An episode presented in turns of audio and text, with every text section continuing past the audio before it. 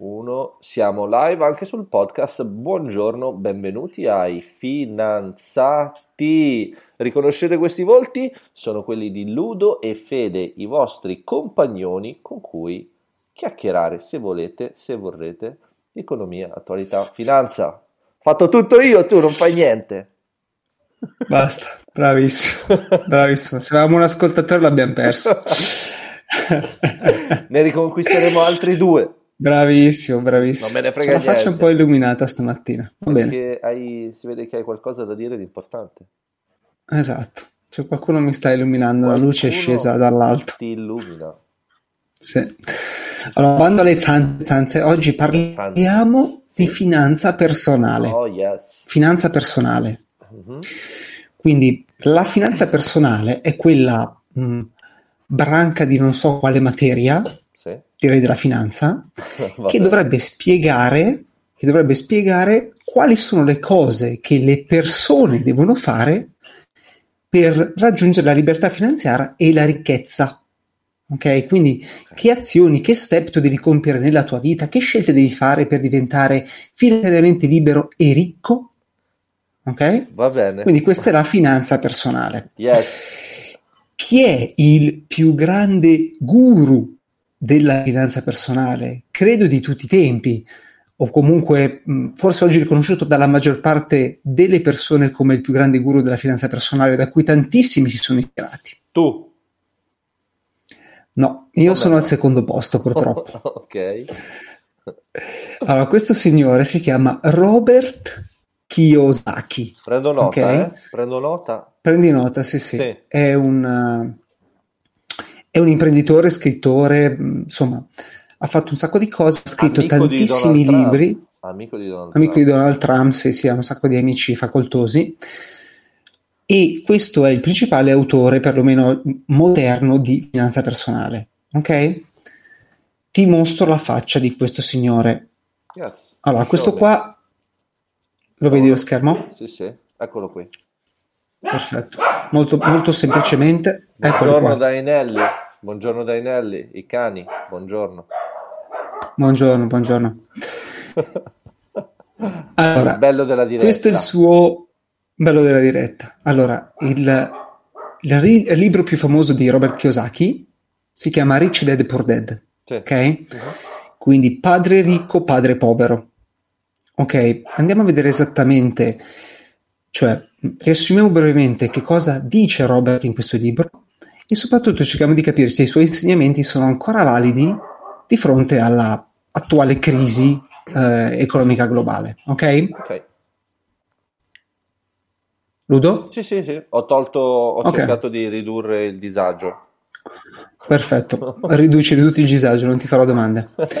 Allora, eh, allora, questo libro velocemente parla di Robert, Posso- io l'ho parla di letto, una storia eh. vera. Attenzione, io l'ho letto. Perfetto, Quindi, bravissimo. An- occhio. anche l'ho letto. Occhio. Occhio. Allora, Robert ha due padri, inteso che ha un padre naturale e un padre che è invece il padre di un suo amico che diventa il suo padre finanziario, per cui da una parte la persona che eh, gli dà la nascita per cui il suo padre naturale, dall'altra il suo padre finanziario, per cui una persona che gli dà i consigli su come diventare adulto finanziariamente Mhm. sono due persone che sono entrambe intelligenti, ok? Entrambe eh, con un nel senso, buon senso generale delle cose, entrambi istruiti, solo che il primo, il suo padre naturale, è- ha un buon lavoro, ma fa sempre fatica con le bollette, con i conti, non ha mai soldi da, eh, da spendere, ehm, ha determinate convinzioni riguardo al lavoro, ai soldi. ok? L'altro padre, quindi il padre ricco, invece è un, imprendi- un imprenditore molto ricco, in particolare è uno degli uomini più ricchi delle Hawaii. Hawaii. ok? Quali sono i concetti principali di questo libro? Il concetto principale è, a mio avviso, la differenza, cioè che cosa le persone fanno col proprio denaro. Ok? Le persone possono fare due cose. Possono comprare ok, degli attivi o possono comprare dei passivi. Ok? Se tu hai dei soldi che ti sei guadagnato con il tuo lavoro e li investi in dei passivi, i passivi sono, è molto semplice capire qual è la distinzione tra attivi e passivi, i passivi sono cose che tolgono soldi dalle tue tasche, gli attivi sono cose che aggiungono soldi nelle tue tasche. Ti faccio degli esempi. Se tu hai 10.000 euro sul conto corrente e ti compri una moto, una moto è un passivo perché ti costa l'assicurazione, ti costa il bollo, ti costa la benzina, ok? Ti costa magari la riparazione della moto. Mm? Vuoi comprare un, una cucina nuova? Questo è un passivo perché la cucina ti costa comprarla, ti costa montarla e poi ti costa la manutenzione della cucina. Mm? Per esempio, un altro passivo particolare è la casa in cui tu vivi, per cui se vuoi fare un investimento in una casa in cui tu abiti, la compri, questo è un passivo perché ti porta via soldi, devi pagare le bollette, devi pagare le spese condominiali, ordinarie straordinarie e la manutenzione della casa. Quindi anche, la casa in cui abiti è un passivo. Anche vivere è un passivo. Anche vivere è un passivo, sì, dipende che cosa fai con la tua vita. Potresti anche riuscire a guadagnare qualcosa. Ok. Invece, quindi, le persone che investono principalmente in passivi tendono a non riuscire ad uscire dallo schema della fatica finanziaria, perché continuano ad investire i soldi che hanno guadagnato in cose che non gli danno un'entrata passiva, una rendita. Sì. Ok? Invece le persone finanziariamente intelligenti investono in attivi, perlomeno una maggior parte di quello che guadagnano. Che cosa sono gli attivi? Gli attivi sono asset che portano del cash flow all'interno delle tue tasche. Uh-huh. Molto semplice, per cui alcuni esempi. Le azioni che staccano dei dividendi sono degli attivi, perché ogni volta che viene staccato il dividendo tu ricevi del cash flow sul tuo conto corrente. Le obbligazioni che pagano degli interessi sono degli attivi, perché ricevi gli interessi. Le proprietà immobiliari puoi affittare, quindi le rental properties, tu le affitti, ogni mese ti arriva del cash flow, ok? La tua azienda, se tu fai un'azienda che poi uh, va in qualche modo funziona senza di te, ma con l'operato delle persone che lavorano per la tua azienda, ti arrivano delle entrate senza che tu debba fare niente. Mi segui? Oh yes, I do. I do ok, man. perfetto, perfetto, perfetto. Anche qua ci sono alcune distinzioni. Allora, è importante che l'attivo porti cash flow nelle tue tasche. Se per esempio l'oro, ipoteticamente, se tu lo compri oggi e ritieni che in futuro si apprezzerà, ma l'oro non dà cash flow perché non stacca dividendi, l'oro non è considerato un, passivo, un attivo perché non porta soldi nelle tue tasche. Ok? Sì. Quindi distinzione attivi e passivi. Chi è libero finanziariamente e chi ha dedicato la sua vita ad investire in, in attivi. Chi è povero finanziariamente deve continuare a fare fatica e continua a fare fatica ad arrivare a fine mese, pagare le bollette, pagare le spese essenziali e chi si è concentrato sullo schema dei passivi. Ok? Sì. Quindi questa è la sua teoria principale. Il suo padre ricco si era concentrato su accumulare attivi, il suo padre povero si era concentrato su accumulare invece dei passivi. Ok? Sì. Passiamo alla seconda immagine. Questo invece tratta dal libro un altro libro che ho letto che si chiama The Cash Flow Quadrant. Oh, yes. Ok? Yes. Che è il quadrante del cash flow. E spiega questo quadrante come Robert Kiyosaki vede uh, i diversi tipi di lavoro e quali sono utili per creare una libertà finanziaria e quali no. Uh-huh. Ok? Allora, intanto abbiamo due grandi distinzioni. I guadagni attivi quindi se tu scambi il tuo tempo per il denaro e i guadagni passivi, per cui sei il denaro che lavora per te e ti fa guadagnare. Abbiamo il primo quadrante in alto a sinistra che è il lavoro degli impiegati, che è il quadrante degli impiegati. Gli impiegati che cosa fanno teoricamente? Scambiano il proprio tempo e il proprio sforzo, la propria intelligenza, il proprio lavoro fisico per il denaro, per l'income, per il salario. Ok? Uh-huh. Se non lavorano, smettono di guadagnare. Uh-huh. Per cui il gioco è io scambio il mio tempo per il denaro, se io smetto di andare a lavoro mi licenziano e non mi pagano più. Quindi non è uno strumento che ti permette di raggiungere la libertà finanziaria. Mi segui? I do. Self-employed, chi sono i self-employed? Sono liberi professionisti, gli avvocati, i commercialisti. Ok, quindi è già qualcosa di uh, migliore da un punto di vista della libertà finanziaria rispetto all'employee, nel senso che non sei eterodiretto ma sei autonomo, Qual è il problema? Che ancora qui scambi il tuo tempo per il tuo denaro, per cui se tu smetti di lavorare, se smetti di seguire i clienti o hai costruito uno studio o un'organizzazione che li segue per te, altrimenti c'è ancora questo scambio, ok? E poi soprattutto non puoi decidere di andare in vacanza per sei settimane sperando che arrivi comunque lo stipendio se non stai seguendo i tuoi clienti, ok? Arriviamo alla parte passiva, la parte più interessante, la parte che lui ritiene la più importante, la parte fondamentale. Allora, guadagni passivi vuol dire che non è il tuo tempo e tu che lavori per i soldi, ma sono i soldi che lavorano per te. Quindi chi sono le persone che riescono a fare questa magia? Le persone che stanno nel quadrante della B, che è quello in alto a destra, che sta per B sta per business, per cui tu hai creato un business con persone che sono assunte, che lavorano per te, quindi il business in qualche modo hai creato questa struttura, il business continua a lavorare, tu ricevi eh, guadagno, ricevi il tuo stipendio, incassi magari i profitti del business senza più essere presente, magari controlli, dai qualche istruzione, qualche indicazione, ma non sei più presente. E questo è il cash flow, per esempio, dei grandi imprenditori, uh, Bill Gates, uh, Jeff Bezos, uh, Elon Musk, sicuramente hanno costruito dei business che gli generano cash flow, ma non sono day by day a lavorare, a mandare mail, insomma, possono permettersi anche di staccarsi dalla loro attività ricevendo comunque del, dell'income, il loro salario. Mi segui? I do. Perfetto. L'investitore, invece, quadrante in basso a destra, è forse il più sofisticato. L'investitore cosa fa?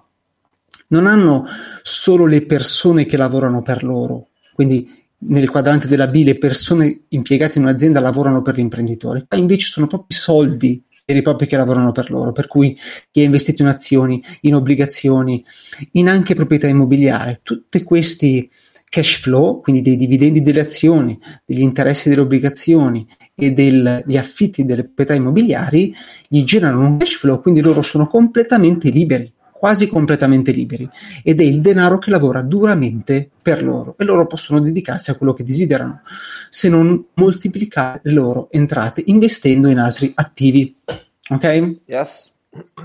ok, inutile dire che la maggior parte delle persone si trova nel quadrante E una, una mh, mm, meno, meno, ma comunque una buona parte si trova nella, nel quadrante S per cui ci sono tanti impiegati un po' meno ma comunque tanti liberi professionisti pochi imprenditori che hanno costruito aziende che gli danno cash flow, pochissimi investitori.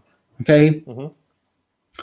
Ok, adesso cerchiamo di capire se, se avessimo seguito, torna pure alle nostre facce. Oh yes, regista. beautiful. Congratulations, Perfetto. Se avessimo seguito, questi sono proprio ragionamenti eh, senza nessuno strumento a parte nostri, i nostri neuroni, se avessimo seguito i consigli di Robert Kiyosaki, mh, hm, mhm. come saremmo messi in questo momento preciso? Quindi oggi, con la crisi economica che c'è stata, saremmo thumbs up, ok? O altrimenti diremo, mm, Robert Kiyosaki, mi hai fregato, mi hai fatto investire in un sacco di robe, adesso sono comunque a terra, ok? Andiamo a vedere se tu avessi investito in rental properties, Mm. rental properties che affitti per i turisti, ok, magari. E dici, mm, in questo momento, caro Robert, sarei probabilmente pieno di proprietà vuote che non mi generano cash flow, probabilmente sarei indebitato per, per comprare quelle rental properties e quindi, come tu mi dici, io ho preso debito buono, ecco un'altra distinzione interessante, debito buono, debito cattivo, ok? Debito cattivo è quando io mi debito per comprare la moto, quindi creo, mi prendo un passivo e compro un altro passivo, geniale, ok? Uh-huh. Invece se mi indebito, mi prendo un passivo, quindi che mi toglie cash flow perché devo ripagarlo, per prendere qualcosa che mi dà cash flow come un appartamento, allora può essere intelligente, debito buono. Quindi se io avessi preso debito buono, fossi indebitato per comprare rental properties, in questo momento sarei a terra perché ho zero affittuari, le proprietà immobiliari sono, sono scese e scenderanno di valore, complice il mercato, e il mio debito purtroppo è sempre lì. Ok? Quindi mh, mm, no buono in questo momento se avessi cons- eh, seguito il consiglio di Robert sulle rental properties. That's bullshit, Robert. Bullshit, Robert. Secondo aspetto, ho, ho comprato azioni che mi distribuiscono dividendi. Ok? yes. Adesso, va bene, le azioni sono scese più o meno, dipende dove le hai comprate. Negli Stati Uniti oggi siamo quasi tornati ai massimi, magari un meno 15, meno 20%. In Europa siamo Malino. meno 30%. Esatto, mm. quindi meno 30% rispetto al mio investimento, dipende quando ho comprato, se ho fatto un piano accumulo o meno, ma soprattutto le società adesso hanno deciso di stoppare il pagamento dei dividendi. Mm-mm-mm. Ok, quindi anche lì dico Robert, mi avevi detto che devo comprare le azioni che mi danno i dividendi, adesso non me li danno i dividendi. No, ok, no, quindi seconda sad. cosa che dici Robert, mh, mm, potevi Questo. pensarci meglio, sì. potevi prevedere il cigno nero. Um, obbligazioni, obbligazioni, ho comprato le obbligazioni, investimento solido, mi danno uh, dei tassi di interesse, ok, prezzo di obbligazioni crollato, anche, anche loro, tassi di interesse ai minimi storici quindi anche qua Robert Kiyosaki, la teoria di Robert Kiyosaki non funziona così bene. Ok? Uh-huh.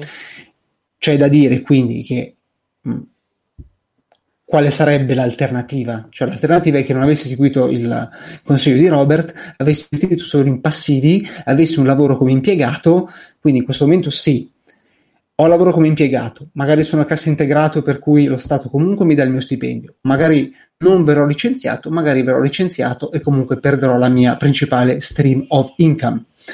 Quindi c'è da dire che è vero, Robert Kiyosaki di fronte alla pandemia, di fronte all'epidemia, anche le sue teorie fanno fatica. C'è da dire che eh, l'ipotesi alternativa non è comunque così ecco, positiva. Tu cosa mi dici? Cosa ne pensi? Io ho una moltitudine di pensieri riguardo di Robert Kiyosaki e varie domande. La cosa secondo me più interessante che ho da dire è che secondo me lui dice cose molto semplici da un punto di vista tecnico e ehm, dice delle cose semplici su cui comunque c'è un pubblico perché per quella che è la mia esperienza un po' il denaro è un tabù, non si parla tanto di denaro, no? Cioè tu a una persona non parli di soldi, ai bambini, non parli di soldi e quindi c'è una vasta platea di persone che ha bisogno di nozioni di base. Questa è la prima cosa. La seconda cosa riguarda un po' il dato culturale, cioè tu le prime parole che hai utilizzato sono libertà finanziaria e ricchezza, che sono dei concetti, se vuoi, inafferrabili, no? Cosa vuol dire essere libero finanziariamente? Oppure cosa vuol dire essere ricco? Queste sono domande che io ti sì. faccio perché voglio capire.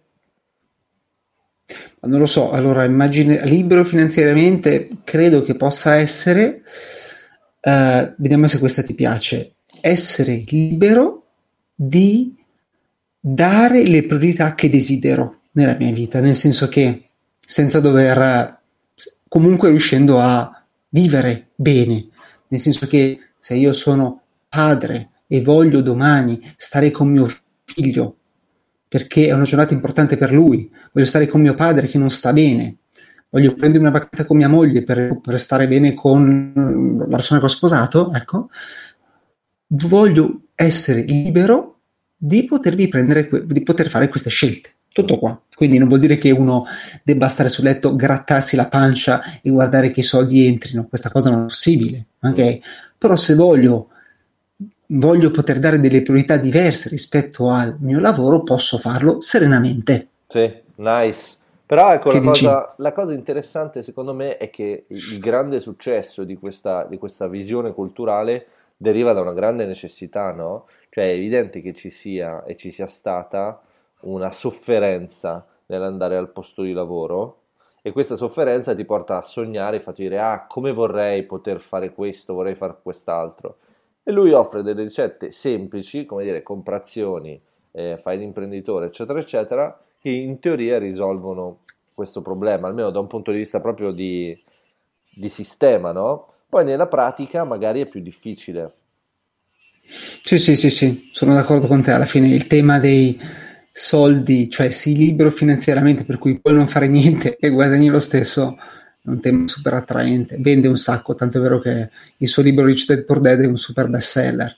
Oh, sì. eh, si legge molto bene, molto interessante, divertente, è facile da comprendere, vero, dice delle cose molto scontate, però sono delle cose che mh, eh, se tu ne parli, mm-hmm. se tu ne parli alla persona normale, dici guarda che, uh, nel senso, Robert Kiyosaki ritiene che tu sia posizionato in questo quadrante, uh, sei quello messo peggio, perché sei un dipendente, ci sono tante alternative migliori.